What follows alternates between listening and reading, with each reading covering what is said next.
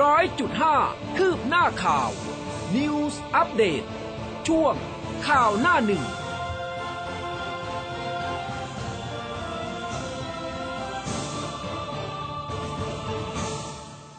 อรุณสวัสดิ์คุณผู้ฟังค่ะ ต้อนรับเข้าสู่ข่าวหน้าหนึ่งนะคะ ทางคลื่นข่าวคอดนิวส์ FM 100.5 เช้าวันนี้นะคะ พุธที่ 16 มีนาคม 2565 ค่ะ แล้วก็คุณผู้ฟังอยู่กับอุ้มกัสมานะคะ ครับ และผมภูเบศสุนีครับอรุณสวัสดิ์คุณผู้ฟังทุกท่านครัอ่าบวันแห่งความหวังนะคะของเราอีกหนึ่งวันนะอ๋อสำวัหนรับนี้วัวันนที่นี้สิบหกเนาะใช่นะช่วงเย็นๆนะคะ ก็เขียวเหนียวซับกันมาเลยนะทั้งคู่ เราจะเหนียวซับกลับไปด้วยกันนะสำหรับวันนี้เออช่วงแบบเย็นๆเนาะครับเออนะหวังว่าจะเป็นอย่างนั้นนะครับเออสำหรับสาธุทุกๆท่านนะครับค่ะ วันนี้มาเริ่มต้นกันที่ประเด็นข่าวจากหน้าหนึ่งหนังสือพิมพ์ไทยรัฐกันนะครับ ฉบับ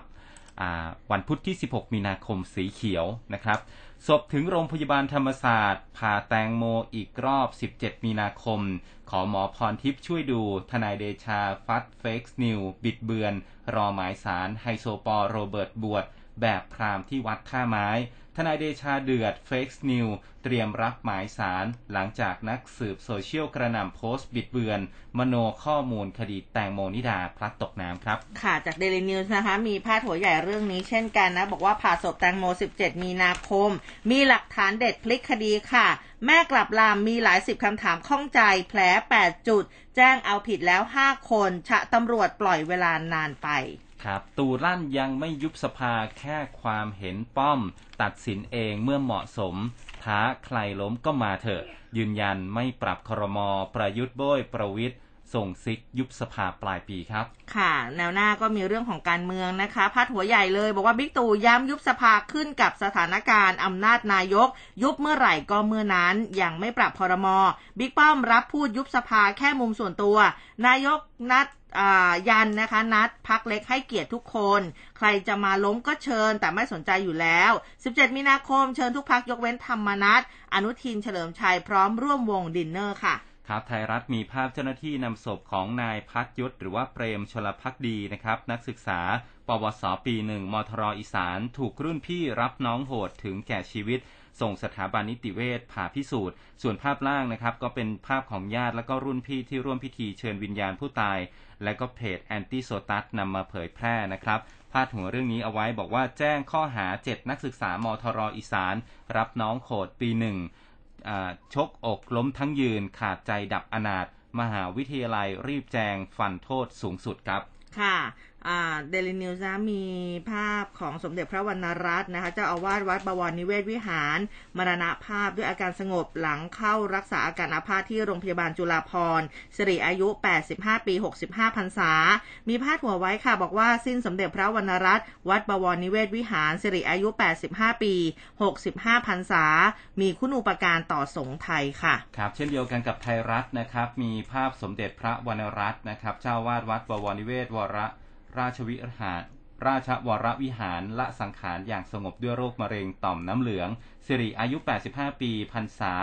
65 หลังจากรักษาอาการอาพาธนานหลายปี เคยผ่านตำแหน่งปกครองและทำหน้าที่สำคัญหลายวาระ รวมทั้งมีหน้าที่เป็นผู้ตรวจสอบการคำนวณปฏิทินหลวง และก็ให้ความเห็นก่อนที่จะประกาศใช้ในแต่ละปี พาดหัวเรื่องนี้เอาไว้นะครับ บอกว่า สิ้นสมเด็จวรรณรัตน์ ละสังขารสงบ 85 ปีพรรษา 65 สมเด็จพระวรรณรัตน์เจ้าวาดวัดบวร และประธานสนองสมเด็จพระสังฆราชครับค่ะ เรื่องของโควิด -19 ยังคงต้องติดตามนะคะ แนวหน้ามีพาดหัวรองค่ะ ห่วงผู้สูงอายุ 70 ปี ขึ้นไปเสี่ยงติดเชื้อตายสูง สทเร่งปักเข็มค่ะ ลุยสัปดาห์รณรงค์ฉีดวัคซีน 21-31 มีนาคม ทั่วประเทศสามารถฉีดได้วันละเป็นล้านรายนะคะ ส่วนคอเหล้าเฮดื่มในงานเลี้ยง แล้วก็โรงแรมได้ถึง 5 ทุ่มป่วยใหม่รวม ATK 32,000ดับพุ่ง 70 ค่ะ ครับ มีประเด็นเกี่ยวกับโควิดเหมือนกันนะครับสำหรับไทยรัฐบอกว่าเร่งเข็ม 3 สูงวัยก่อนสงกรานเฮกทม ไฟเขียว ดริ้งได้ถึง 5 ทุ่ม รัฐบาลอัดฉีดสปสช 3.4 หมื่น ล้านสู้โควิดครับรองรับ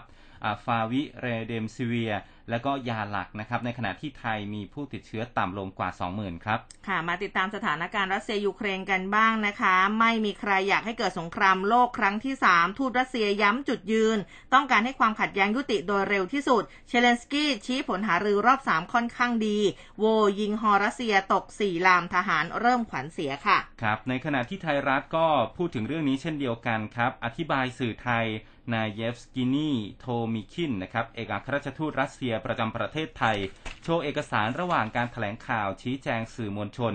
ที่สถานทูตรัสเซีย ขณะที่บริเวณด้านนอกก็มีชาวต่างชาติ 12 คน ชุมนุมเรียกร้อง รัสเซียยุติสงครามยูเครน เรื่องนี้พาดหัวเอาไว้บอกว่าทูตรัสเซียชมไทยเป็นกลาง เข้าใจโดนกดดันโหวตหนุน UN ยูเครนแย้มเจรจารัสเซียสร้าง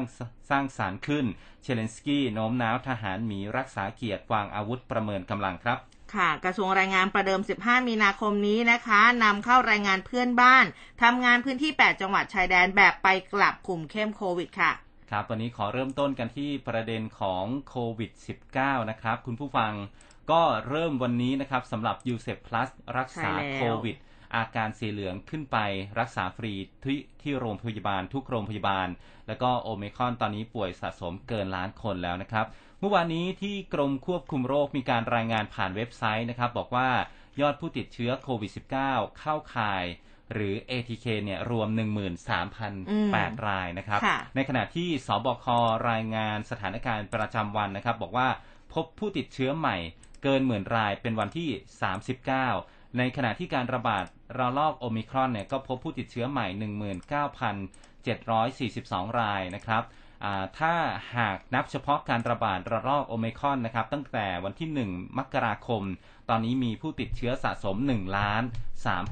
3,262 รายนะครับอืมอันนี้ก็ยังถือว่าเป็นตัวเลขที่สูงอยู่ โดยเฉพาะตัวเลขผู้เสียชีวิตนะครับ ตอนนี้ก็เมื่อวานนี้ตัวเลขขึ้นมา 70 รายอืมค่ะยังเป็นตัวเลขที่ค่อนข้างสูงอยู่นะครับ ผู้เสียชีวิตส่วนใหญ่ก็มาจาก 29 จังหวัด แน่นอนว่ากรุงเทพมหานคร เป็นจังหวัดที่มีผู้เสียชีวิตมากที่สุดนะครับค่ะส่วน 10 จังหวัดที่มีการรายงานติดเชื้อรายใหม่สูงสุดนะฮะ ก็คือกรุงเทพนครศรีธรรมราชชนบุรี สมุทรปราการ สมุทรสาคร พระนครศรีอยุธยา นครศรีธรรมราช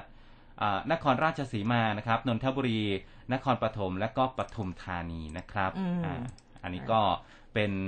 ภาพรวมนะครับของสถานการณ์การติดเชื้อในประเทศครับ ค่ะ ก็อย่างที่คุณภูเบศโปรยไว้นะคะ ก็เริ่มวันนี้แล้วนะสำหรับโควิดยูเซปพลัสครับนะคะ ก็มาดูรายละเอียดกันสักนิดหนึ่งเมื่อวานนี้ทางปลัดกระทรวงสาธารณสุขนะคะ คุณหมอเกียรติภูมิวงศ์รจิตก็ให้สัมภาษณ์ผู้สื่อข่าวนะบอกว่าแนวทางการดูแลรักษาผู้ติดเชื้อโควิด -19 ที่จะเริ่มวันนี้เนี่ย 16 มีนาคม ผู้ป่วยยังได้รับการรักษาฟรีทุกรายนะคะ โดยอาการกลุ่มสีเขียว อันนี้ก็คือไม่มีอาการหรือว่าอาการเล็กน้อยนะ อันนี้รักษาในโรงพยาบาลเครือข่ายที่มีสิทธิการรักษาอยู่เหมือนกับการรักษาโรคอื่นๆนะคะแล้วก็ใช้ระบบรักษาที่บ้านหรือว่าชุมชนนะคะ หรือว่าฮอสพิทอลได้เหมือนเดิม รวมถึงการรักษาแบบผู้ป่วยนอก เจอแจกจบนั่นเอง ส่วนผู้ป่วยอาการสีเหลืองแล้วก็สีแดงตามเกณฑ์ของทางสถาบันการแพทย์ฉุกเฉินแห่งชาติ หรือว่าสพชถือเป็นผู้ป่วยฉุกเฉินค่ะ อันนี้สามารถใช้สิทธิ์ยูเซพลัสเข้ารักษาในโรงพยาบาลของรัฐแล้วก็เอกชนที่อยู่ใกล้ได้ทุกแห่ง ทางนี้กรมสนับสนุนบริการสุขภาพนะคะแล้วก็สพชเนี่ยเขามีการประชาสัมพันธ์นะทำความเข้าใจกับโรงพยาบาลเอกชนเรียบร้อยแล้ว โดยกลุ่มอาการสีเหลืองก็จะมีอาอาการแน่นหน้าอกหายใจลำบากหายใจเร็ว หายใจเหนื่อยปอดอักเสบถ่ายเหลวมามากกว่า 3 ครั้งต่อวัน ถ้าเป็นเด็กๆนะคะมีอาการหายใจลำบากซึมลงไม่กินนมหรือว่าทานข้าวน้อยลง ส่วนกลุ่ม 608 ผู้สูงอายุ 60 ปีขึ้นไป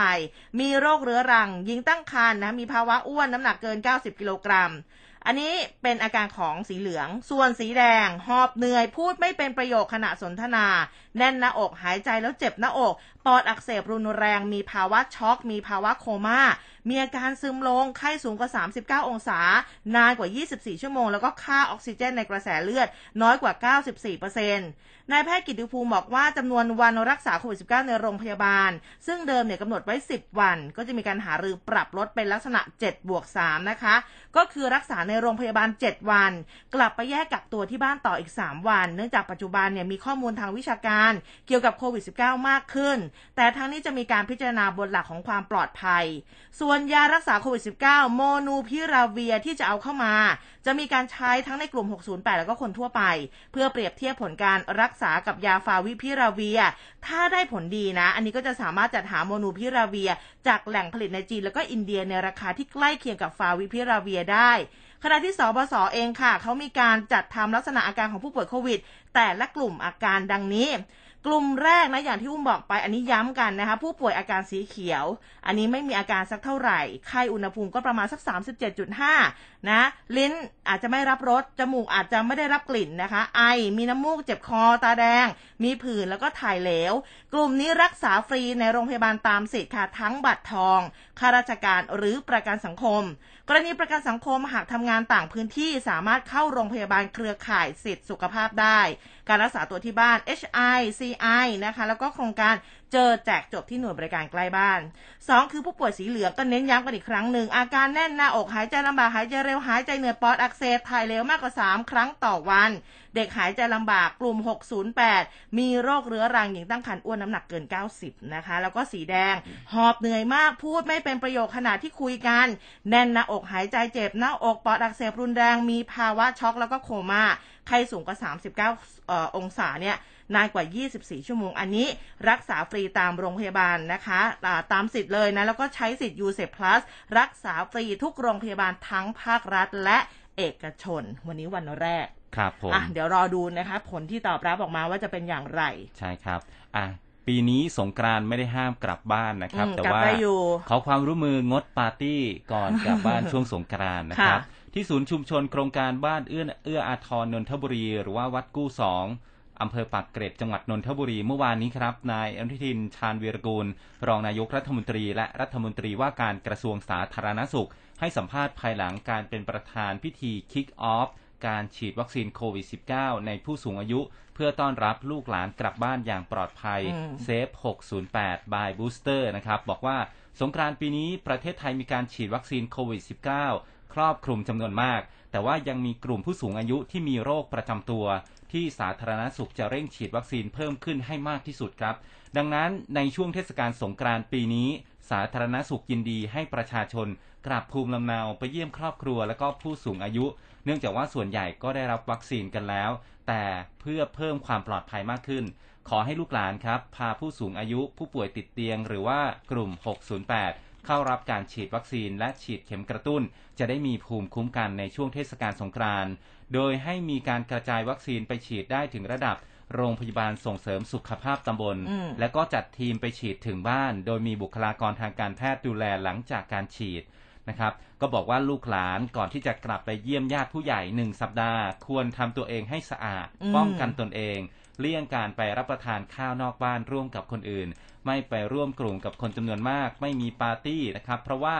ใน 7 วันนะ ถ้าหากทำตัวเองให้สะอาดบวกกับได้รับวัคซีนแล้วทั้งกลุ่มวัยเรียน และก็ผู้มีโรคประจำตัว ผู้สูงอายุและคนทั่วไปก็จะเพิ่มความปลอดภัย และถ้าหากพ่อแม่ผู้สูงอายุที่บ้านนะครับได้รับวัคซีนและฉีดเข็มกระตุ้นด้วย โอ้อันนี้ก็จะเป็นการเพิ่มการล็อกการป้องกัน2-3ชั้นได้เลยนะครับอืมนะคะ ก็ต้องระมัดระวังทั้งตัวเอง แล้วก็ผู้สูงอายุที่เราจะกลับไปหาท่านด้วยนะ คือครับไม่งั้นมันจะเหมือนกับว่าเราเอาเชื้อไปให้ท่านด้วยนะคะอาทีนี้พอพูดถึงเรื่องของวัคซีนค่ะ ผู้ว่าราชการกรุงเทพมหานคร ท่านพลตำรวจเอกอัศวินขวัญเมืองก็บอกว่าจากการคาดการณ์ของกระทรวงสาธารณสุข ก็พบว่าแนวโน้มผู้ติดเชื้อโควิดรายใหม่เนี่ยจะขึ้นไปสูงสุดช่วงกลางเดือนเมษาก็เลยมีการจัดทำแผนเชิงรุก เร่งสำรวจจำนวนผู้สูงอายุที่ยังไม่ได้รับวัคซีนนะคะ ให้มารับวัคซีนโดยเร็วนะคะ แล้วเขาก็กำหนด วันที่ 21-31 มีนาคม เป็นสัปดาห์การรณรงค์ฉีดวัคซีนให้กับกลุ่มผู้สูงอายุนะคะ ซึ่งที่ผ่านมาสำนักอนามัยกรุงเทพมหานคร ได้ให้บริการฉีดวัคซีนเข็ม 1 เข็ม 2 แล้วก็เข็ม 3 รวมถึงอ่าเข็มกระตุ้นต่างๆเนี่ยให้กับผู้สูงอายุที่จุดฉีดต่างๆ อย่างต่อเนื่อง ซึ่งข้อมูลเมื่อวันที่ 14 ที่ผ่านมานี่ก็ฉีดให้กับกลุ่มผู้สูงอายุในพื้นที่แล้ว 2 ล้านกว่าโดสนะคะอืมก็อะอย่างสำหรับผู้ป่วยติดเตียงอย่างที่คุณภูเบศบอกไปเนี่ยก็มีไปฉีดให้ที่บ้านด้วยครับนะคะก็เห็นจากข่าวเยอะแยะเลยนะคะ ยังไงก็ฝากลูกฝากหลานกันด้วยนะคะ ก็พาคุณพ่อคุณแม่ ปู่ย่าตายายอืมไปฉีดกันนะคะ ก็ระมัดระวังด้วยนะคะครับในขณะเดียวกันเนี่ยทางด้านของพลตำรวจเอกอัศวินขวัญเมือง ผู้ว่าราชการกรุงเทพมหานคร ก็ลงนามในประกาศกรุงเทพมหานครอืมเรื่องของคำสั่งให้บริการ เพื่อจัดการประชุมสัมมนา แล้วก็การจัดการในโรงแรม ศูนย์แสดงสินค้า ศูนย์ประชุม สถานที่จัดนิทรรศการห้างสรรพสินค้า ศูนย์การค้าคอมมูนิตี้มอลล์สถานที่ให้บริการห้องประชุมห้องจัดเลี้ยง หรือว่าสถานที่อื่นที่มีลักษณะคล้ายกัน คืออนุญาตให้มีการบริโภคสุรา หรือเครื่องดื่มแอลกอฮอล์ได้ เฉพาะสถานที่ที่ผ่านการตรวจมาตรฐานชาพลัสในเวลาไม่เกิน 5 ทุ่ม เริ่มตั้งแต่คืนเมื่อวานนี้เป็นต้นมาแล้วครับ 15 มีนาคม โดยให้ปฏิบัติตามมาตรฐานความปลอดภัยนะครับ รวมถึงแนวทางปฏิบัติที่สาธารณสุข ร่วมกับหน่วยงานส่งเสริม ในการจัดการประชุมและก็นิทรรศการองค์การมหาชนจำกัดนะครับอาองค์การมหาชนเนี่ยกำหนดอย่างเคร่งครัดนะครับ ตอนนี้อนุญาตให้ดื่มเหล้าได้แล้วก็อะแต่ว่ายังคงกำชับเรื่องของปฏิบัติหน้าตามมาตรการป้องกันอย่างเคร่งครัดด้วยนะครับ ในขณะเดียวกันเนี่ยเมื่อวานนี้คณะรัฐมนตรีอืมมีมติออกมานะคโอ้รับเมื่อวานคอรมอมีหลายเรื่องเลยนะใช่ซื้อฟาวิพิราเวียอืม17 ล้านเม็ดครับค่ะนางสาวไตรสุรีไตรสรณกุลรองโฆษกประจำสำนักนายกรัฐมนตรีแถลงว่าคณะรัฐมนตรีครับ อนุมัติเปลี่ยนแปลงรายการจัดหาเวชภัณฑ์ ยา และก็ขยายระยะเวลาในการดำเนินโครงการแก้ปัญหาโรคติดต่ออุบัติใหม่ กรณีโรคติดเชื้อโควิด -19 ระยะการระบาดระลอกเดือนเมษายนอืม64 ประจำปีงบประมาณปี 65 ตามที่สาธารณสุขเสนอนะครับ สาระสำคัญของเรื่องนี้เป็นการเปลี่ยนแปลงรายการจัดซื้อเวชภัณฑ์ยา จากยาโมลนูพิราเวียร์ ตามโครงการแก้ไขปัญหาโรคติดต่ออุบัติใหม่ 50,000 โดสนะครับ ก็เป็นยาฟาวิพิราเวียร์จำนวน 17 ล้านกว่าเม็ดนะครับ แล้วก็ยาเรเดมซิวิ เรมเดซิเวียร์นะครับจำนวน 5,166 ขวด เนื่องจากว่าแนวทางเวชปฏิบัติในการวินิจฉัยนะครับดูแลรักษาป้องกันการติดเชื้อในโรงพยาพยาบาล กรณีโรคโควิด -19 กำหนดให้ยาฟาวิพิราเวีย เป็นยาหลักที่ใช้ในการรักษา ผู้ป่วยที่มีอาการไม่รุนแรง ทั้งที่มีอาการปอดอักเสบ และก็ไม่มีอาการหรือว่ามีอาการเล็กน้อย โดย มีอัตราการใช้ยาที่ร้อยละ 87 ของผู้ป่วยติดเชื้อทั้งหมด และสำหรับยาเรเรมเดซิเวียนะครับ ใช้รักษาผู้ป่วยที่มีอาการรุนแรง และผู้ป่วยที่มีอาการไม่รุนแรง แต่มีข้อห้ามในการใช้ยาฟาวิพิราเวีย ก็จะมีอัตราการใช้ยาร้อยละสองของผู้ป่วยติดเชื้อทั้งหมด พร้อมกับปรับแผนในการปฏิบัติงาน และก็แผนการใช้จ่ายเงินงบประมาณ ในการดำเนินโครงการ และขยายระยะเวลาในการดำเนินการตามโครงการจากเดิมเนี่ยอืมที่ระยะเวลาดำเนินการคือตุลาคมถึงธันวาคม 64 ก็ขยายไปถึงตุลาคมถึงกันยายน 65 นี้นะครับอืมและสาธารณสุขก็ยังเห็นว่าการแพร่ระบาดของโควิด -19 ยังมีความต่อเนื่อง จึงมีความจำเป็นต้องสำรองยาเอาไว้ให้เพียงพอสำหรับการรักษาผู้ป่วยครับ อืมนะคะ อันนี้ก็เป็นอ่าเรื่องที่คอรมออนุมัติมาเมื่อวานฮะอันทีนี้มาดูเรื่องของประกันเกี่ยวกับโควิดกันบ้างอืมเมื่อวานนี้ประธานเครือข่ายรณรงค์ทวงคืนความยุติธรรมในสังคมนะคะทนายรณรงค์แก้วเพชรมีการนำผู้เสียหายที่เดือดร้อนจากการทำประกันภัยโควิด ทั้งประเภทเจอจ่ายจบนะรวมถึงกรมธรรม์ประเภทอื่นที่ไม่ได้รับเงินค่าสินไหมมาร้องเรียนที่คอปพ ทนายรณรงค์บอกว่าตอนนี้เนี่ยมีผู้เดือดร้อนรวมตัวกันประมาณสักหมื่นคนได้แล้วเป็นกรมธรรม์จากบริษัทไทยประกันภัยเนี่ยประมาณสัก 4,000 คน อาคเนยประกันภัยอีก 3,000 คนนะคะ บริษัทประกันเนี่ยจะอ้างว่าประสบภาวะขาดทุนไม่ได้ เนื่องจากมีคอปพกำกับอยู่นะ แล้วก็ดูแลตามกฎหมาย ขณะที่นายโสรัตแรกสกุลชัย ผู้ช่วยเลขาธิการคอปพฝ่ายพิทักษ์สิทธิประโยชน์ก็บอกว่าก็จะปกป้องนะแล้วก็พิทักษ์สิทธิของประชาชนผู้เอาประกันภัยอย่างเต็มที่ ส่วนที่มีการจ่ายสินไหมล่าช้ากรณีเจอจ่ายจบส่วนหนึ่ง เพราะเข้าใจนะเงื่อนไขไม่ตรงกันอยู่ ยืนยันผู้ป่วยในนะคะหรือว่ารักษาในฮอสพิทอลเนี่ยต้องได้รับเงินชดเชย ส่วนกรณีประกันภัยประเภทเงินชดเชย การขาดรายได้ การรักษาแบบ HI หรือว่าการรักษาตัวในฮอสพิทอลไม่มีอยู่ในกรมธรรม์อยู่แล้วนะคะแต่ว่าล่าสุดได้มีการหารือกับผู้ประกอบธุรกิจประกันนะคะ ก็ได้ตกลงกันเบื้องต้น จะช่วยจ่ายค่าสินไหมเบื้องต้นนี้ไม่เกินหมื่นสองซึ่งอ่าซึ่งคอปพอเองเนี่ยเขาก็ต้องออกเป็นระเบียบปฏิบัติกันต่อไปอืมอะจริง ๆ ก็ยังคงมีปัญหากันอยู่นะ เรื่องของเคลมประกันโควิด เนี่ยครับเออ นะคะ ก็ก็เดี๋ยวต้องติดตามกันต่อไปนะคะ ใครที่อะมีประสบการณ์นะคะ อยากจะแชร์นะคะ อยากจะบอกกล่าวก็สามารถบอกกล่าวกันมาได้นะใน Facebook Live ค่ะ ครับอ่าเดี๋ยวไปประเด็นอื่น ๆ กันบ้างนะครับอ่าไปที่รัสเซียครับ คุณผู้ฟังโอ้อันนี้ก็ต้องติดตาม เป็นประเด็นที่เรายังคงต้องติดตามกันอย่างใกล้ชิดนะครับ และที่สำคัญเมื่อวานนี้ทางทูตของรัสเซียก็ใช่ออกมาพูดเรื่องนี้ด้วยนะครับ ก็มีการออกมาชื่นชมไทยว่าเป็นกลางเข้าใจอืมนะครับ ว่าโดนกดดันให้โหวตหนุน UN นะครับใช่ค่ะข้อมูลจากไทยรัฐนะครับ รายงาน เดี๋ยวไปดูภาพรวมกันก่อนนะครับ ก็อ่าสงครามในยูเครนเนี่ยตอนนี้ล่วงเลยเข้าสู่วันที่ 20 อย่างเป็นทางการนะครับอืมแล้วก็ไม่มีทีท่าว่าจะจบลงง่ายโอ้ทั้งทที่เขาก็เจรจากันแล้วนะ แต่ว่าก็ไม่ได้เป็นใช่ผลอะไรๆคือเจรจาแต่ว่าอ่า สัญญาณการเจรจาเนี่ยไม่ลงตัวเออนะฮะก็ต้องเบรกยังตกลงกันไม่ได้นะฮะค่ะก่อนเจรจากันนะครับ ในขณะที่ปฏิบัติการทางด้านการข่าว ก็สร้างความชอบธรรมของแต่ละฝ่ายเกิดขึ้นแบบคู่ขนานนะฮะคือไม่แพ้การสู้รบนะครับ ก็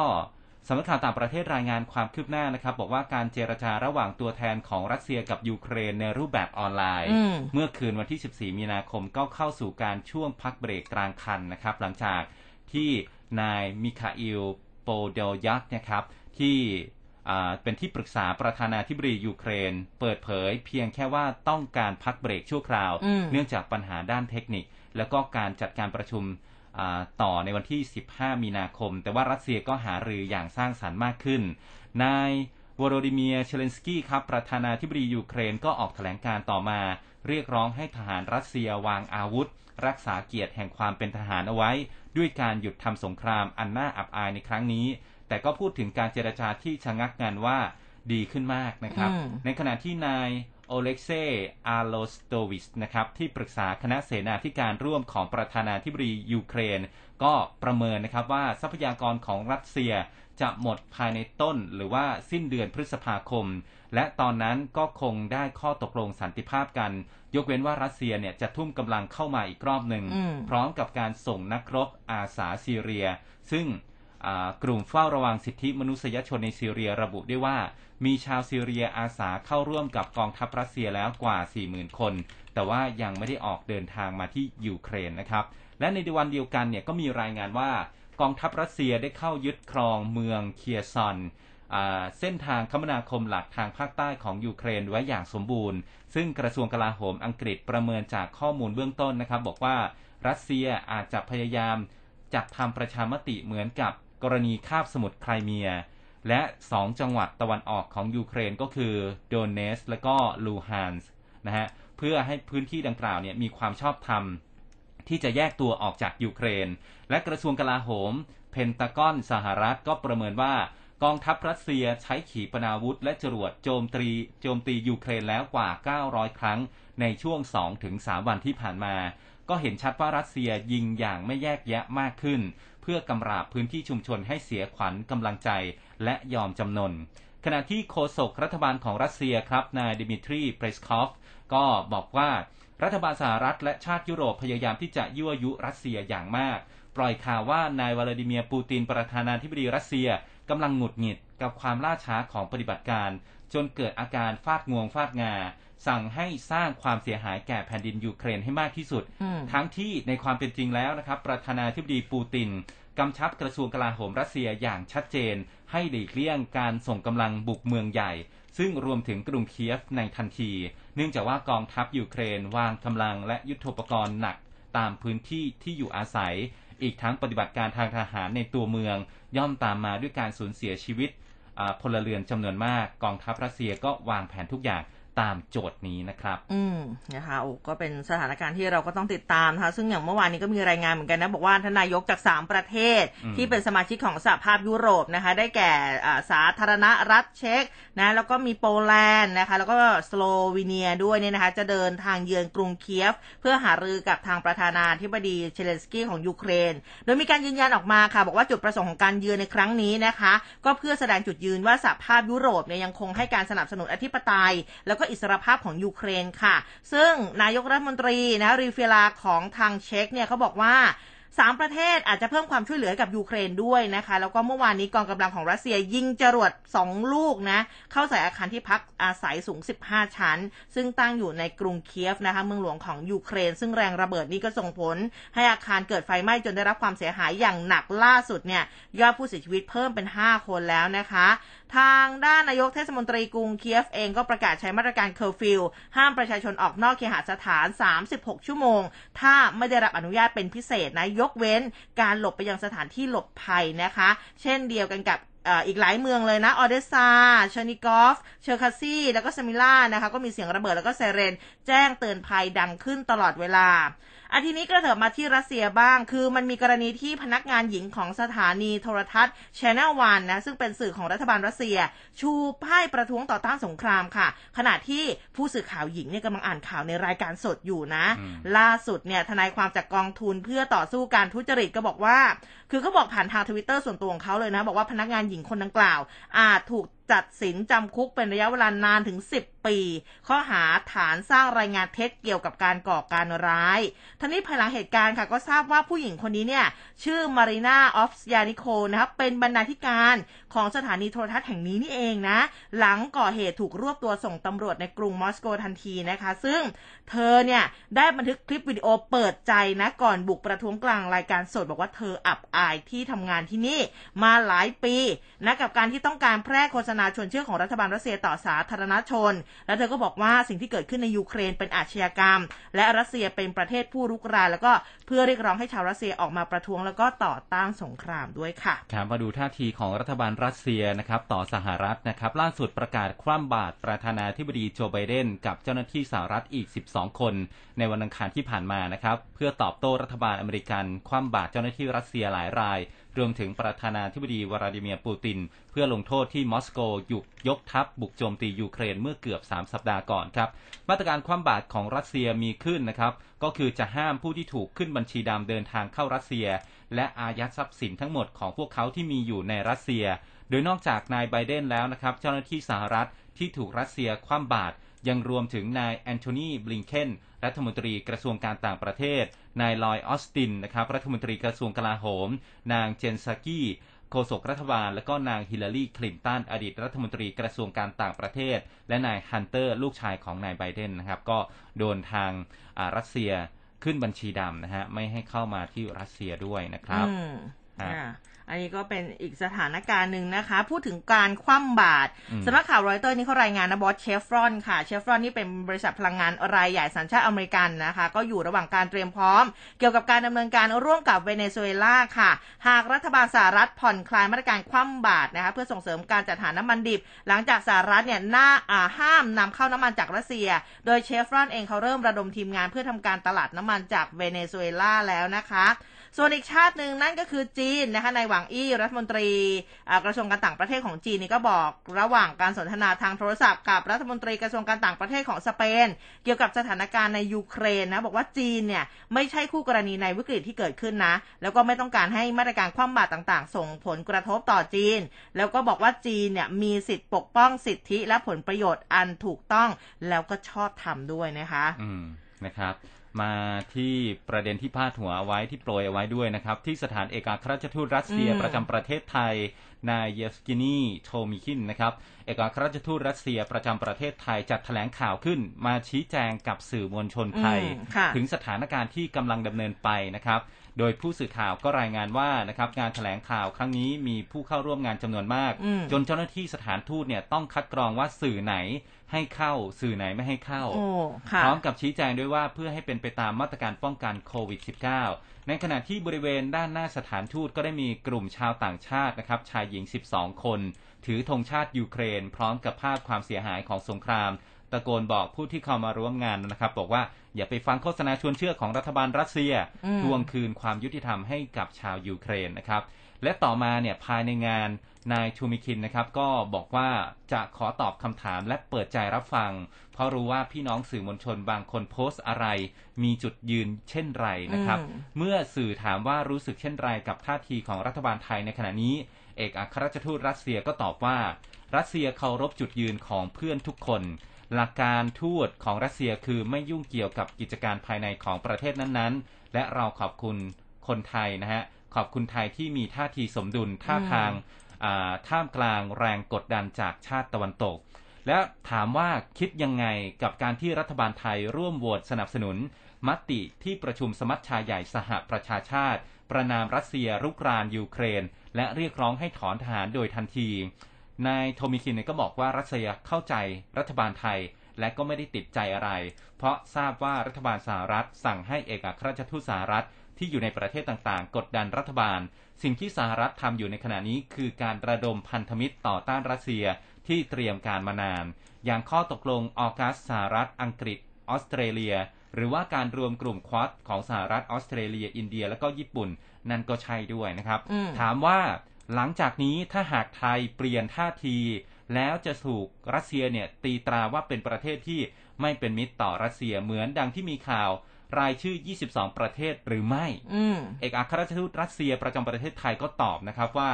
รัสเซียได้เห็นความพยายามในการสร้างสมดุลของรัฐบาลไทย จึงมองว่าไม่จำเป็นที่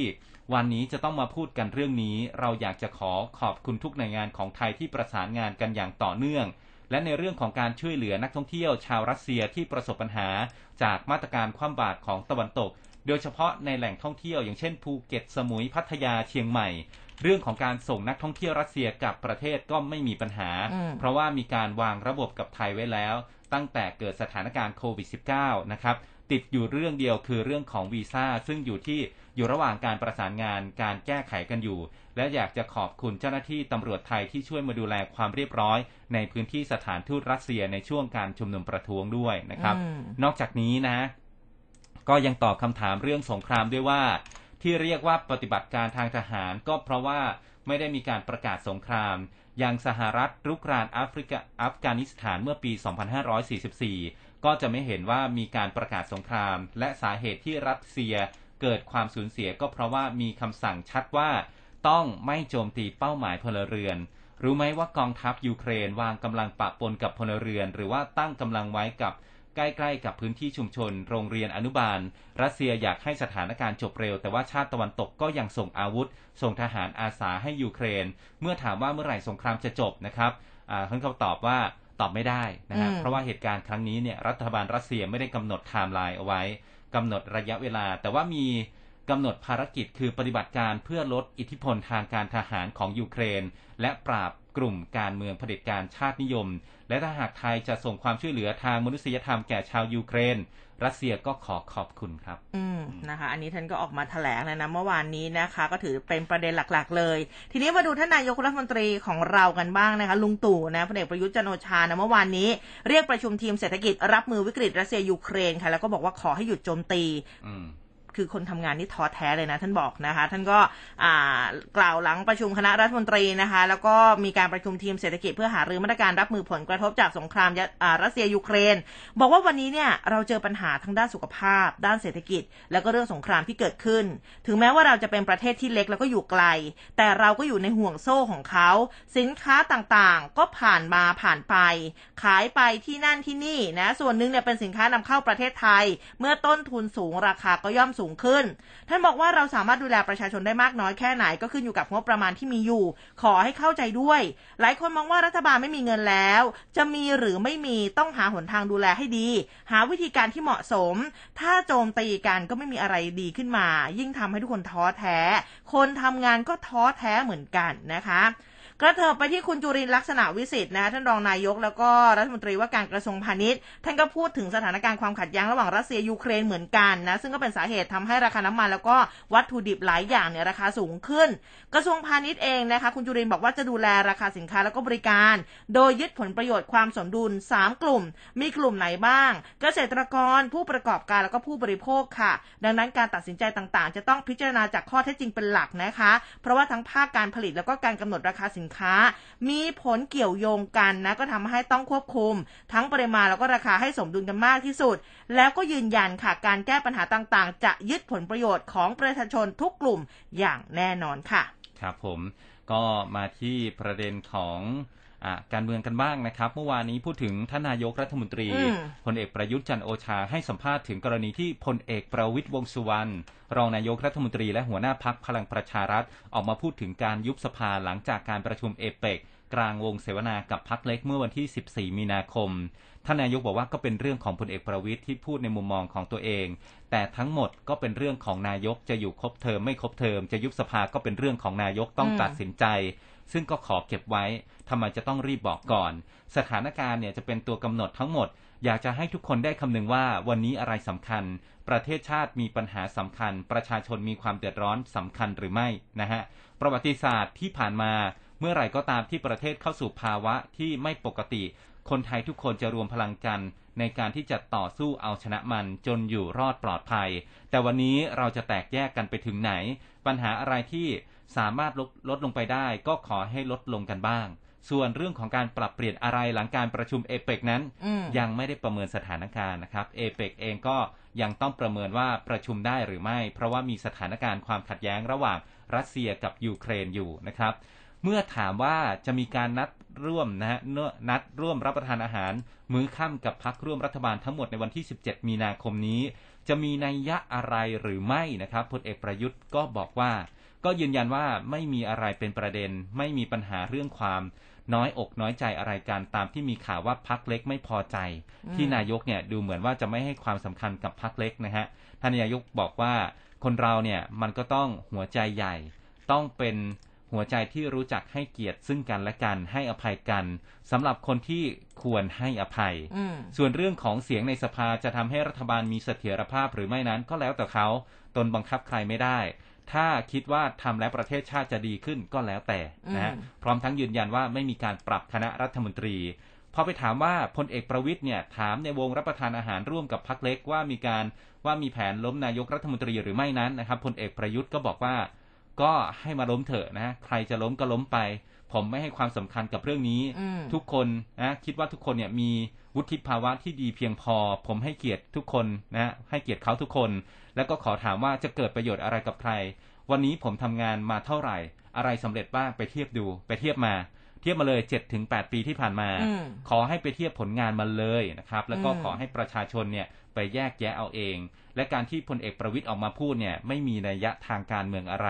กินข้าวผิดด้วยหรืออือมนะคะเออผิดหรือเปล่า อันนี้ก็ไม่แน่ใจเหมือนกันนะคะอ่าแต่พูดถึงเรื่องของยุบสภาเนี่ย เมื่อวานนี้คุณวิษณุเครืองามและท่านรองนายกก็บอกว่าไม่ทราบรายละเอียดเกี่ยวกับกรณีที่พลเอกประวิตยพูดถึงการยุบสภาผู้แทนราษฎรในช่วงปลายปีนี้นะคะ ก็โบยเลยบอกว่าก็ไปถามพลเอกประวิตยเอาเองนะบอกผู้สื่อข่าวไปถามพลเอกประวิตยเองแล้วก็ย้ำมาบอกว่าการยุบสภาเนี่ยมันไม่มีไทม์ไลน์เรื่องของการยุบสภานะครับคือจะยุบเมื่อไหร่ก็ยุบได้ แต่ถ้ายุบสภาแล้วก็ต้องดำเนินการเลือกตั้งใหม่ภายในกรอบ 45-60 วัน ส่วนกรณีหากมีสสต้องการย้ายพักก็สามารถดำเนินการได้ทันที ไม่ต้องมีอะไรลังเลฮะกระเถิบมาที่คนที่พูดครับพลเอกประวิตยนะพูดคะว่ายังไงบ้างเออนะที่ท่านก็บอกว่า เออ พูดเองแหละนะว่าจะมีการยุบสภาผู้แทนราษฎร หลังการจัดการประชุมเอเปกเสร็จสิ้น ซึ่งเป็นช่วงเวลาที่เหมาะสม ส่วนจะยุบสภาหรือไม่ยุบ อันนี้ขึ้นอยู่กับท่านนายก ก็บอกว่าเชิญทุกพักร่วมรับอ่าพักร่วมรัฐบาลเนี่ยทานอาหารกับท่านนายกในวันที่ 17 นี้ แต่ไม่ได้เชิญพักเศรษฐกิจไทย เพราะว่ายังไม่มีหัวหน้าพักนะท่านก็บอกว่ายืนยันดูแลพักเล็กด้วยตนเองมาโดยตลอดแหละมเออผู้สื่อข่าวก็ไปถามนะเขาบอกเออท่านพูดเองเอออืมท่านเป็นคนพูดเองนะคะแต่ว่าพอผู้สื่อข่าวไปถามคุณวิษณุก็โยนเลยไปไปไปไปคุยกับบิ๊กป้อมอืมเออนะฮะอ่าสำหรับเออเรื่องของยุบไม่ยุบเนี่ยสุดท้ายแล้วก็ขึ้นอยู่กับท่านนายกรัฐมนตรีถูกต้องนะครับ ทีนี้มาที่เรื่องของอ่า ถ้าเกิดว่าต้องเลือกตั้งใหม่นะครับค่ะกระบวนการต่อไปเป็นอย่างไร ตอนนี้กระบวนการในการพิจารณากฎหมายลูกนะครับ ที่ทำเนียบรัฐบาลเนี่ยนายสาธิตปิตุเตชะรัฐมนตรี ช่วยว่าการกระทรวงสาธารณสุขนะครับ ในฐานะประธานคณะกรรมาธิการวิสามันพิจารณาร่างพระราชบัญญัติประกอบรัฐธรรมนูญว่าด้วยการเลือกตั้งสสให้สัมภาษณ์ถึงกรณีที่นายแพทย์ชนน่านสีแก้ว สสน่าน และหัวหน้าพักเพื่อไทยบอกอืมว่า มีกระบวนการเตรียมคว่ำกฎหมายลูกในวาระที่3เพื่อให้กลับไปใช้บัตรเลือกตั้งแบบใบเดียว ก็บอกว่าไม่ทราบว่าเป็นเพียงความคิดเห็นหรือว่าเป็นความเชื่อของแต่ละคนบนพื้นฐานข้อมูลที่ต่างกัน พร้อมกับขอเรียกร้องให้ทุกฝ่ายทำกฎหมายให้ราบรื่น เพื่อนำไปสู่การบังคับใช้จัดการเลือกตั้งได้อืมและเดินหน้าต่อไปในสถานการณ์ที่บ้านเมืองกำลังมีปัญหา แม้ว่าอาจจะได้ข้อมูลอะไรมาบางอย่าง จึงอยากจะออกมาพูดดักทางเอาไว้ แต่ขอให้เคารพกระบวนการ โดยไม่คว่ำร่างกฎหมายอืมและตอนนี้กระบวนการก็เดินหน้าไปแล้วนะครับ ซึ่งพิจารณาหากเสร็จทันเดือนเมษายนนี้ก็จะมีการหารือกับประธานรัฐสภาว่า จะมีช่วงเวลาไหนที่จะขอเปิดประชุมวิสามันได้ แต่ตอนนี้ก็เพิ่งพิจารณาไปได้2-3ถึง3มาตราเองครับ อืมนะคะอะเมื่อวานนี้คณะก้าวหน้าเขาเปิดตัวนะคะ คุณธนากรจึงรุ่งเรืองกิจประธานคณะก้าวหน้า เปิดตัวคุณกิตติศักดิ์นินวัฒนะ โนชัยนะคะอ่าขออภัยนินวัฒนะ โทชัย อะ โอเค เป็นว่าที่ผู้สมัครนายกเมืองพัทยาจังหวัดชลบุรี แล้วก็ว่าที่ผู้สมัครสมาชิกสภาเมืองพัทยาอีก 24 คนนะคะ คุณธนาธรนี่บอกว่าคุณจิตติศักดิ์เป็นคนรุ่นใหม่ อะ เป็นคนเป็นคนที่มีความเชี่ยวชาญ เกี่ยวกับด้านของการเงินนะ ซึ่งเคยทำงานให้กับธนาคารชั้นนาของไทย แล้วก็ธนาคารชั้นนาของโลกนะคะ แล้วก็เชื่อมั่นว่าคุณกิติศักดิ์เนี่ยจะไม่ใช่งูเห่า นะหลังทำงานด้วยกันมา 3 ปี แม้จะมีความใหม่ทางการเมือง แต่มีประสบการณ์ด้านการบริหาร มีกระบวนการคิดสมัยใหม่นะที่เชื่อว่าจะสามารถบริหารเมืองพัทยาได้อย่างดี ส่วนการหาเสียงนะคะ ก็บอกว่าจะเน้นที่นโยบาย ซึ่งการถแถลงข่าวเนี่ยก็การเปิดนโยบายนี้จะมีในเดือนหน้า ก็ต้องติดตามกันนะอันนี้คณะก้าวหน้านี่เขาเริ่มเปิดตัวแล้วนะสำหรับนายกเมืองพัทยานะคะ น่าจะมีมาเรื่อยๆนะสำหรับในช่วงต่อๆไปนะคะฮะ อะทีนี้มาย้ำกันเรื่องของไทม์ไลน์กันหน่อยนะครับไทม์ไลน์ในการเลือกตั้งผู้ว่ากทมแล้วก็นายกเมืองพัทยานะครับอ่า25 มีนาคม เป็นวันที่กกตประกาศกำหนดให้มีการเลือกตั้ง แล้วก็ 28 มีนาคมผออกกตท้องถิ่นนะครับ จะประกาศให้มีการเลือกตั้ง 31 มีนาคมถึง 4 เมษายนรับสมัครเลือกตั้ง 11 เมษายนประกาศรายชื่อผู้มี ผู้สมัครนะครับ แล้วก็ 14 เมษายนเป็นวันสุดท้ายในการยื่นคำร้องต่อกกตกรณีไม่รับสมัคร และ 26 เมษายนประกาศกำหนดหน่วยเลือกตั้งที่เลือกตั้งและบัญชีรายชื่อผู้มีสิทธิ์เลือกตั้ง 1 พฤษภาคมวันสุดท้ายของการแต่งตั้งคณะกรรมการประจำหน่วยเลือกตั้งนะครับและวันสุดท้ายของการยื่นคำร้องคัดค้านการรับสมัคร และ 6 พฤษภาคมเป็นวันสุดท้ายในการส่งหนังสือแจ้งเจ้าบ้านนะครับถึงรายชื่อผู้ที่มีสิทธิ์ รับเลือกตั้งนะครับ แล้วก็รายชื่อคนที่สมัครมาเป็นแคนดิเดตนะครับ ส่วนที่ 11 พฤษภาคม วันสุดท้ายของการเปลี่ยนแปลงหน่วยเลือกตั้ง และก็ที่เลือกตั้ง วันสุดท้ายในการเพิ่มชื่อถอนชื่อ และวันสุดท้ายที่กกตจะวินิจฉัยสิทธิสมัครนะครับ และ 14 พฤษภาคมวันสุดท้ายในการแจ้งแต่งตั้งตัวแทนผู้สมัคร 15 ถึง 21 พฤษภาคม วันแจ้งเหตุของผู้มีสิทธิเลือกตั้งที่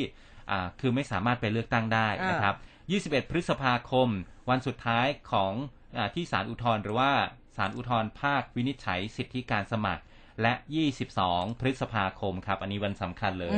วันเลือกตั้งนะครับ และ 23ถึง29 ก็จะมีการเริ่มแจ้งเหตุที่ไม่อาจไปใช้สิทธิเลือกตั้งได้ 6 มิถุนายนวันสุดท้ายในการจัดส่งบัญชีรายชื่อ ผู้มีสิทธิเลือกตั้ง เพื่อจัดทำบัญชีผู้ถูกจำกัดสิทธิ์นะครับ และ 21 มิถุนายนวันสุดท้ายของการประกาศผลการเลือกตั้ง ตามมาตรา 17 วรรคหนึ่งและก็ 21 กรกฎาคมวันสุดท้ายของการประกาศผลการเลือกตั้งนะครับ ตามมาตรา 17 วรรคสองและก็วันสุดท้ายในการจัดทำบัญชีรายชื่อ ผู้ที่ถูกจำกัดสิทธิ์ครับ อันนี้ก็เป็นไทม์ไลน์นะ คือจะสิ้นสุดโดยสมบูรณ์เนี่ยก็ประมาณ 21 กรกฎาคม แต่ที่สำคัญคือ 22 พฤษภาคม วันเลือกตั้งนะฮะไม่เป็นไรก็เดี๋ยวคอยติดตามรายการของเราก็จะพยายามบอกทำลายเรื่อยๆ เอ้ใกล้ถึงวันนี้แล้วนะ อะไรแบบนี้ จะได้วางแผนกันถูกนะครับถูกต้องนะคะอันทีนี้มาอีกหนึ่งเรื่องเมื่อวานนี้อุ้มแอบเห็นนะคะ แล้วก็เลยต้องนำมาบอกกันนะคะอันนี้ข้อมูลจากไทยรัฐเขาบอกว่ากำลังระบาดเลยนะ หมอแลบแพนด้าออกมาเตือนค่ะอย่าหาทำบอแรกผสมน้ำดื่ม บอแรกเออเอาบอแรกมาผสมกับน้ำดื่มเออนะคะ ก็เลยแบบงงๆเหมือนกันว่ามันเกิดอะไรขึ้น หมอแลบแพนด้าเนี่ยนะคะ หรือทันตะนายแพทย์ภาคภูมิเดชหัสดินนะคะ นักเทคนิคการแพทย์ชื่อดังนะ เจ้าของเพจ Facebook มาแลบแพนด้าโพสต์ข้อความ บอกว่าตอนนี้เนี่ยมีกลุ่มที่ชักชวนให้กินบอแร็กซ์นะคะกำลังระบาด แล้วคนเชื่อก็เยอะมากนะ เขาขายกันเป็นกระปุกกระปุกเลย คุณหมอบอกว่าปกติเรามีกฎหมายห้ามใส่ในอาหารใช่ปะครับเออนะคะหมอบอกใช้ปะครับนะคะแต่กลุ่มนี้เนี่ยไม่ได้เอามาผสมอาหารแต่แนะนำให้เอาบอแรกเนี่ยมาผสมน้ำกินแบบตรงๆต้องๆเลยนะไม่ต้องมาผสมอาหารให้กินแบบตรงๆเลย พอมีคนออกมาเตือนแก๊งนี้เนี่ยก็จะบอกว่า คนที่เตือนอะเพือกโง่เออนะคะ หลังที่ชอบอ้างบ่อยๆนะคะ ก็คืออที่กินเหล้าทำลายสุขภาพยังกินกันเลยทำมาเป็นด่าคนที่กินบอแรก เออเขากินบอแลกกันแล้วมีแต่หายป่วย ถ้าไม่เคยกินก็อย่าพูด พวกเขาลองกินแล้วไม่เห็นตายเลยฮ่าฮ่าฮ่าฮ่าแบบนี้ด้วยนะ หหลังๆนี้นะคะ บอกว่าเริ่มรุม report คนที่ออกมาเตือนด้วยนะ เดี๋ยวโพสต์นี้ผมก็โดนเชื่อไหมล่ะ แต่ถามว่าผมกลัวเพจปลิวไหมก็ไม่ได้กลัว ทุกอย่างในโลกนี้มันมีเกิดมีดับเป็นเรื่องธรรมดาอยู่แล้วครับ บอแรกซ์เนี่ยคุณหมออธิบายไว้นะคะหมอแล็บแพนด้าอธิบายบอกว่าเป็นสารเคมีที่ชื่อว่าโซเดียมโบเรตหรือที่เราเรียกกันว่าผงกรอบ หรือน้ำประสานทอง อันนี้เราจะคุ้นและน้ำประสานทอง เป็นผงสีขาวไม่มีกลิ่นละลายน้ำได้ อันที่จริงตามหลักวิชาการบอแรกเนี่ยเป็นอันตรายต่อสุขภาพนะ ถ้ากินเข้าไปร่างกายจะอ่อนเพลียเบื่ออาหารน้ำหนักลด เป็นพิษต่อไตแล้วก็สมอง อาการนี่ก็ขึ้นอยู่กับปริมาณสารที่ได้รับเข้าไป จริงอยู่ว่าแก๊งที่เอามาผสมน้ำกินเนี่ยยังไม่มีใครตายเร็วๆนี้ แต่ในระยะยาวก็ลองดูนะว่าตับไตเนี่ยมันจะทำงานหนักแค่ไหน จะยังแข็งแรงอยู่ไหม แล้วถ้าไม่มีใครจัดการอะไรสุดท้าย พ่อแม่เราก็จะตกเป็นเหยื่อแล้วก็ไปหาซื้อบอแร็กซ์มาผสมน้ำกินเหมือนเคสนี้เชื่อผมไหม เฮ้ยอันตรายมากนะนะคะ ก็อย่าหาทำนะคะ เอาครับง่ายๆเลยนะว่าอย่าหาทำนะคะ ก็ฝากกันไว้ด้วย เกิดแบบว่าไปเจอข่าวแชร์อะไรแบบนี้ แล้วก็หมั่นดูแลคนที่บ้านด้วยนะ อันนี้พอหมอแลบพูดบอกว่าเออสุดท้ายแล้วเดี๋ยวพ่อแม่เราเนี่ยอันตรายนะใช่เออฝากดูด้วยนะคะเพราะว่าเดี๋ยวนี้คนแก่ก็ชอบไถแบบ Facebook หรืออะไรแบบนี้อะอืมเออนะคะ ฝากไว้ด้วยนะครับผม อ่ามีอีกหนึ่งประเด็นครับ คือเรื่องของคุณแตงโมนะครับ ก็ย้ายร่างของคุณแตงโมไปที่สถาบันนิติวิทยาศาสตร์กระทรวงยุติธรรม เตรียมชนสูตรรอบสองนะครับ นางพนิดาศิระยุทธโยธินแม่ของแตงโมนิดานะครับ พร้อมด้วยนายกฤษณะศรีบุญพิมพ์สวยทนายความ เข้ารับร่างของแตงโมออกจากสถาบันนิติเวชวิทยา โรงพยาบาลตำรวจไปยังสถาบันนิติวิทยาศาสตร์กระทรวงยุติธรรม เพื่อเตรียมชนสูตรรอบสอง ก่อนหน้านี้ทนายกฤษณะก็ให้สัมภาษณ์นะครับที่สพเมืองนนทบุรีบอกว่าเมื่อวันที่ 14 มีนาคมที่ผ่านมาคุณแม่ไม่ได้ยินยอม ไม่ได้ยอมรับอะไรนะครับ เพียงแต่ยอมรับในขั้นตอนที่แพทย์นิติเวชวิทยาโรงพยาบาลตำรวจไล่เลียงมานะครับ เพราะว่าจะรอให้คุณหมอพรทิพย์เนี่ยให้ข้อมูลอีกครั้ง เมื่อวานคุณแม่ก็ ถามเกือบ 30 คำถาม ถามมากกว่าทนายอีกนะฮะ คุณแม่สงสัยที่ขาแล้วก็ที่ศีรษะ ส่วนกรณีของโรเบิร์ตแล้วก็ปอนะครับสองผู้ต้องหาในคดีนี้ ทนายกฤษณะบอกว่าตอนนี้ตนเองเนี่ยเป็นคนบอกให้คุณแม่เองว่าไม่ให้ติดต่อ และก็ยังไม่สมควรที่จะรับนะฮะเสียรูปคดีนะครับ ซึ่งคุณแม่ก็เข้าใจจะเห็นได้ว่านะฮะตั้งแต่วันที่โรเบิร์ตเข้ามาหาคุณแม่ในพิธีไว้อาลัย ตนเองเนี่ยก็จะเริ่มลุกกันนะครับ ซึ่งไม่ใช่ไม่ให้เกียรตินะครับ แต่ว่าเพราะกำลังเป็นที่จับตามองขอ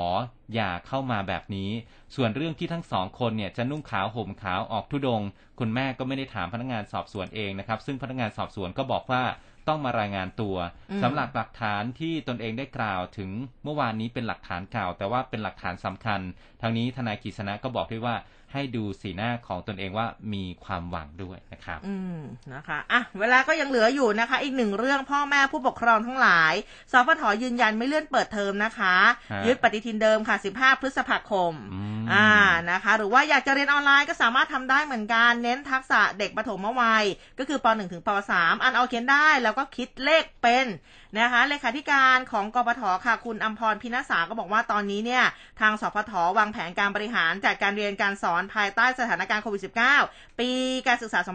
2565 เรียกได้ว่าเติมเต็มทักษะการเรียนรู้ของนักเรียนอย่างเข้มข้น หลัง 2 ปีที่ผ่านมาจัดการเรียนการสอนรูปแบบออนไลน์นะก็ยอมรับว่าไม่ตอบโจทย์กับนักเรียน โดยเฉพาะเด็กปฐมวัยไปจนถึงประถมศึกษาตอนปลาย ดังนั้นในภาคเรียนที่1นะสำหรับปีนี้จะไม่เลื่อนเปิดภาคเรียนอีกแล้วนะคะ ยึดปฏิทินเดิม 15 พฤษภาคมนี้เปิดแน่นอนทั้งนี้ปีการศึกษาถ้าหากโรงเรียนยังไม่มีความพร้อม หรือผู้ปกครองมีความสมัครใจอยากจะให้บุตรหลานตัวเองเนี่ยเรียนออนไลน์อยู่ที่บ้านอันนี้ก็ทำได้นะอืมซึ่งที่ผ่านมามาตรการ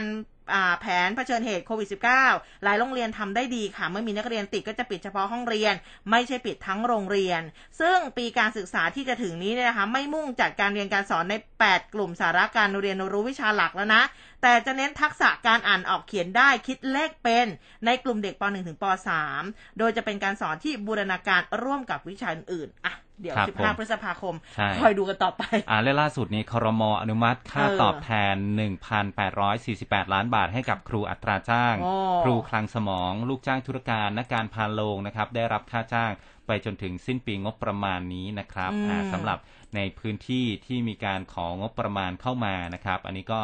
จะเป็นงบที่อ่าจัดไปดูแลนะครับ ไม่ว่าจะเป็นอ่า ธุรการโรงเรียนอืมคุณครูนะครับ เพื่อแก้ไขปัญหาในโรงเรียนที่ขาดแคลนครูขั้นวิกฤตครับอืมนะคะ ก็ไม่แน่ใจว่าเหมือนเอ่อเป็นจากกระแสที่จ้างครูสามพันแปดร้อยบาทหรือเปล่าก็ไม่แน่ใจเหมือนกันนะไม่น่านะเพราะว่ามันอันนี้เป็นต้องเรื่องที่ชงเข้าครมม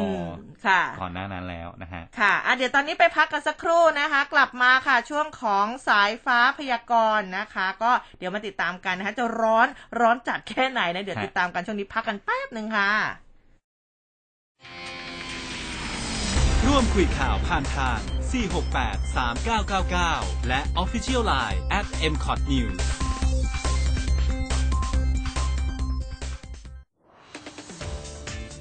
เอาใจวัยรุ่นทุกยุค ย่อยข่าวให้สั้น ทันทุกกระแสทางทวิตเตอร์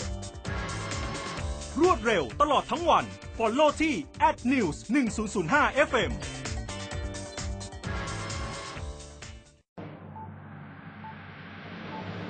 สวัสดีครับ ผมต้นสุชาติชวางกูล จาก Good Morning อาเซียน คุณผู้ฟังจะได้รอบรู้ข้อมูลข่าวสารจากรอบโลก และคู่ค้าในกลุ่มประเทศอาเซียน ไม่ว่าจะเป็นในทางการเมือง เศรษฐกิจ สังคม และชีวิตความเป็นอยู่ ที่มีความสำคัญต่อการดำรงอยู่ของเราในอาเซียนและเวทีโลก ข้อมูลที่คุณต้องไม่พลาด เพื่อเตรียมตัวให้พร้อมสู้ และก้าวไปกับพลวัตโลก ทุกข้อมูลนั้น ใน Good Morning อาเซียนครับ เชื่อมต่ออาเซียนวิถีใหม่ ให้ใกล้ชิดและเข้าใจมากขึ้น ติดตามได้ 6 โมงเช้าถึง 7 โมงครึ่ง ทุกวันในรายการ Good Morning อาเซียนร้อยจุดห้าคืบหน้าข่าว News Update ช่วงข่าวหน้าหนึ่ง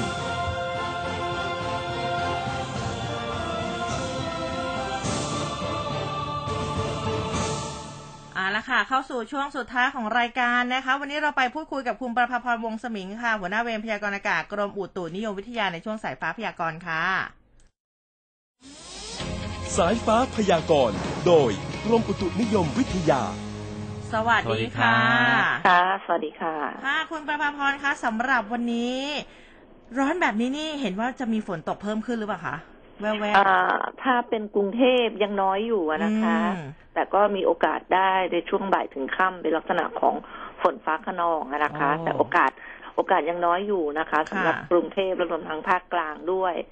แต่ที่มีแน่ ๆ ก็คือทางด้านของภาคเหนือนะคะอืมค่ะแล้วก็ภาคอีสานโดยเฉพาะอีสานตอนบนนะคะ ซึ่งลักษณะนี้ก็เกิดจากอ่า คลื่นกระแสลมฝ่ายตะวันตกที่เขาพัดผ่านเข้ามานะคะอืมอย่างเมื่อวานนี้ตั้งแต่ตอนประมาณสักอาตอนเย็นๆนะนะคะค่ะจนถึงขณะนี้นะคะ กลุ่มฝนนะคะ ก็คือว่าเขาค่อยๆ เคลื่อนนะนะคะ จากทางด้านของภาคเหนือนะคะ แล้วก็ณตอนนี้ก็กลุ่มใหญ่ ๆ จะอยู่ทางด้านของบึงการนะคะ หนองบัวลำพู อุดร สกลนคร นครพนมนะคะค่ะก็เป็นลักษณะของฝนฟ้าขนองนะคะ ยังปรากฏให้เห็นอยู่นะคะ จากอ่าเรดาร์จอเรดาร์ตรวจอากาศของเรานะคะอืมประมาณสักกี่เปอร์เซ็นต์ได้คะอ่าตอนที่เห็นในขณะนี้นะคะอืมที่ตกอยู่ตอนนี้นะคะ ประมาณร้อยละสิบนะคะ ถ้าของพื้นที่อ่าอีสานตอนบนนะนะคะ แต่ว่าถ้ารวมทั้งภาคใน 24 ชั่วโมงข้างหน้าเนี่ย วันนี้อ่าการกระจายของฝนในภาคอีสานเนี่ย เราให้ไว้ที่ร้อยละสี่สิบค่ะ โอ้ นะคะ ก็ก็ก็ได้อยู่นะคะ เห็นว่าแวบๆ อาจจะมีลูกเห็บตกด้วยใช่ไหมคะ ใช่ค่ะ เพราะว่าการยกตัวถ้าเกิดจากคลื่นกระแสลมฝ่ายตะวันตกเนี่ยอืมการยกตัวของอากาศค่อนข้างดีอะนะคะ ค่ะ ทั้งเหนือและอีสานเลยใช่ไหมคะ ใช่ค่ะ ใช่ค่ะ อืมส่วนภาคใต้ล่ะคะวันนี้ภาคใต้ช่วงนี้ฝนน้อยมากอะนะคะ ค่ะ ค่ะ ฝนน้อยอ่าน่าจะมีได้แค่ร้อยละสิบทางด้านของภาคใต้ฝั่งอ่าวไทยนะคะ แล้วก็พอทางด้านของฝั่งตะวันตกเนี่ย เนื่องจากว่าเขามีหย่อมความกดอากาศต่ำปกคลุมอยู่ที่ช่องแคบมาลากานะคะอืมฝนส่วนใหญ่ก็อยู่ทางตอนล่างๆอย่างตรังแล้วก็สตูลนะคะค่ะตรงนั้นแต่ว่าการกระจายน้อยค่ะ ทั้งสองฝั่งรวมกันก็ไม่น่าจะเกินร้อยละยี่สิบค่ะ อืมนะคะสำหรับวันนี้นี่มีเอ่ออะไรอยากจะเพิ่มเติมไหมคะ ก็น่าจะเป็นในเรื่องของลมกระโชกแรงอะนะค่ะคะแน่นอนว่าถ้ามีลักษณะอากาศแบบนี้นะคะ มีอ่า พายุฝนฟ้าขนองเกิดขึ้นในลมกระโชกแรงก็จะมีได้ร่วมด้วยอะนะคะอืมแล้วก็อย่างลูกเห็บนี่ก็มีโอกาสที่จะเกิดขึ้นได้เหมือนกันนะคะ ค่ะ ค่ะ วันนี้ขอบพระคุณมากนะคะ ค่ะ สวัสดีค่ะค่ะสวัสดีสวัสดีครัค่ะบก็ระมัดระวังกันด้วยนะคะ ใครที่อยู่ทางภาคเหนือแล้วก็ภาคอีสานด้วยนะคะ ก็สำหรับเรื่องลูกเห็บนะอู้บางทีตกลงมาก็หลังคงหลังคาทะลุเลยก็มีเหมือนกันนะฮะเออ นะคะเอาจริงๆอุ้มยังไม่เคยเห็นลูกเห็บเลยนะ จริงเหรอจริงจริงจริงไม่เคยเห็นลูกเห็บเลยนะคะ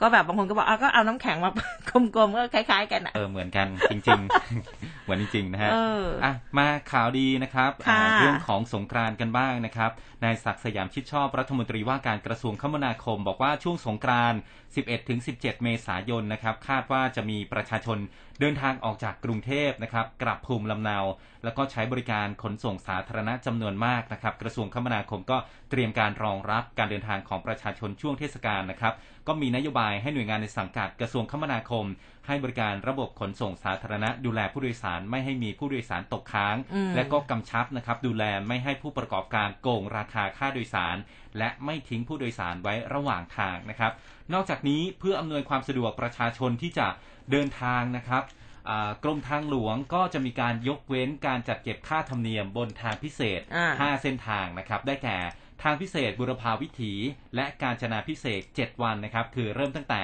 12 ถึง 16 เมษายน ทางพิเศษศรีรัฐอุดรรัตยา และเฉลิมมหานครเป็นเวลา 3 วัน คือค่ะ13 ถึง 15 เมษายน ส่วนมอเตอร์เวย์ 2 เส้นทางนะครับ มอเตอร์เวย์หมายเลข 7 และก็หมายเลข 9 ก็จะ เว้นค่าจัดเก็บอ่าจัดเก็บค่าผ่านทาง 7 วันนะครับ นอกจากนี้ยังเปิดให้ประชาชนสามารถใช้เส้นทางมอเตอร์เวย์หมายเลข 6 ช่วงปากช่องสีคิ้ว ขามทะเลสอรวมระยะทาง 64 กิโลเมตร ชั่วคราวในช่วงเทศกาลสงกรานต์ด้วยนะครับ ค่ะ ก็อะใครที่จะไปก็วางแผนกันดีๆนะคะ ทีนี้อากาศร้อนๆแบบนี้เนี่ยนะคะเรื่องของไฟป่านี่ก็ต้องติดตามนะเมื่อวานนี้ทางอ่าจิสด้านะคะเขาเผยข้อมูลภาพดาวเทียมจากโมดิสนะคะ ก็แสดงให้เห็น 17 จังหวัดภาคเหนือที่เป็นพื้นที่เสี่ยงสูงต่อการเกิดไฟป่าค่ะ โดยในช่วง 7 วันนี้นะจะมี 3 จังหวัดที่มีความเสี่ยงสูงต่อการเกิดไฟป่ามากที่สุด ก็ยังคงเป็นจังหวัดตากเชียงใหม่แล้วก็ลำปางนะคะ โดยในสัปดาห์นี้ทั้ง 17 จังหวัดพื้นที่ภาคเหนือ มีตัวเลขคาดการเพิ่มขึ้นจากสัปดาห์ก่อนหน้าคิดเป็นสัดส่วนร้อยละ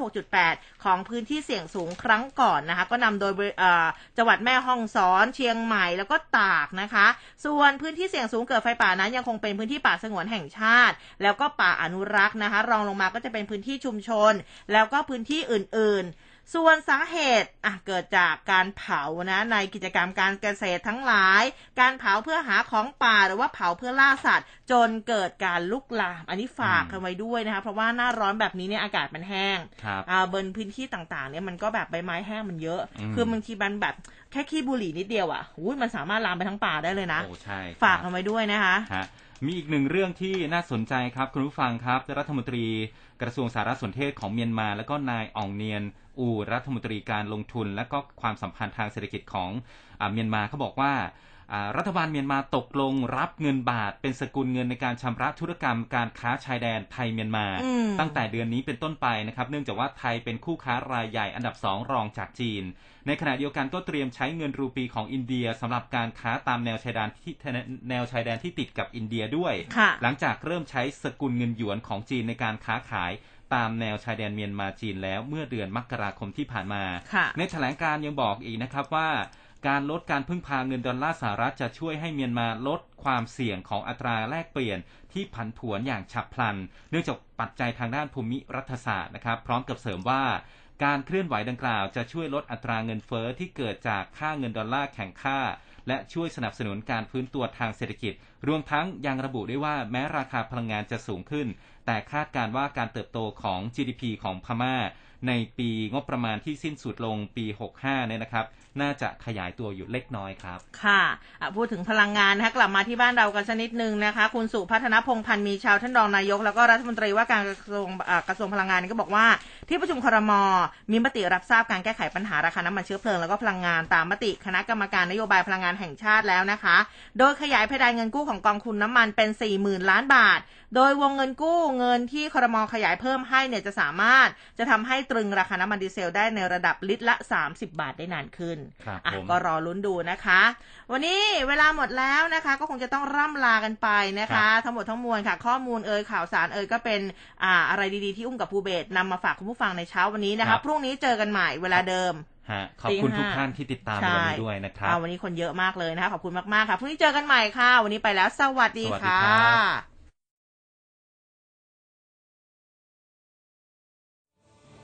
ร้อยจุดห้าคืบหน้าข่าว News Update ช่วงข่าวหน้าหนึ่ง